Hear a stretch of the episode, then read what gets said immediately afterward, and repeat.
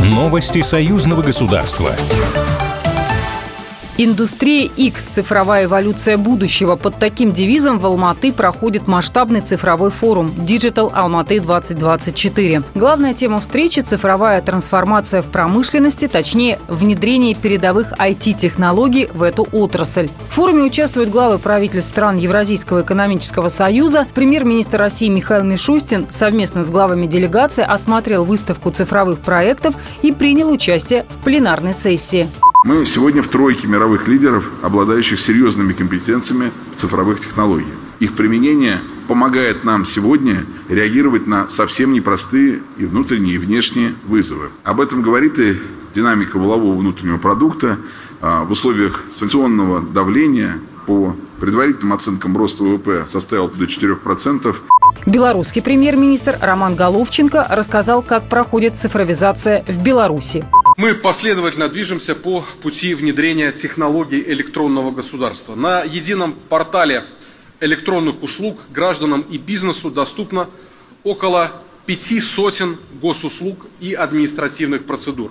Также в Алматы главы правительств стран «пятерки» планируют обсудить актуальные вопросы евразийской интеграции, включая функционирование внутреннего рынка ЕАЭС, реализацию совместных проектов в транспортной сфере, а также развитие электронной торговли. Особое внимание будет уделено цифровой повестке, в том числе совершенствованию интегрированной информационной системы Евразийского экономического союза.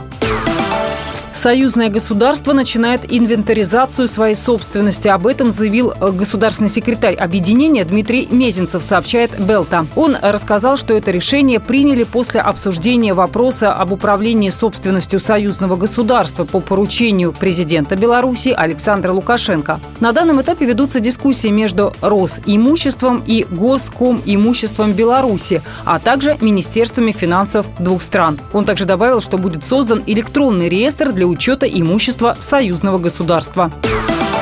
Россия и Беларусь договорились о создании единых учебников по истории для школ и вузов. Об этом на заседании программной комиссии «Единой России», посвященном итогам реализации народной программы партии за прошлый год, сообщил председатель Высшего совета партии, посол России в Минске Борис Грызлов. Он пояснил, что эта тема очень важна, потому что до сих пор есть разночтение в понимании очень важных событий и в истории Советского Союза, и в истории еще Российской империи. И сейчас мы договорились о том, что будем эти события рассматривать с единой точки зрения, сказал Грызлов.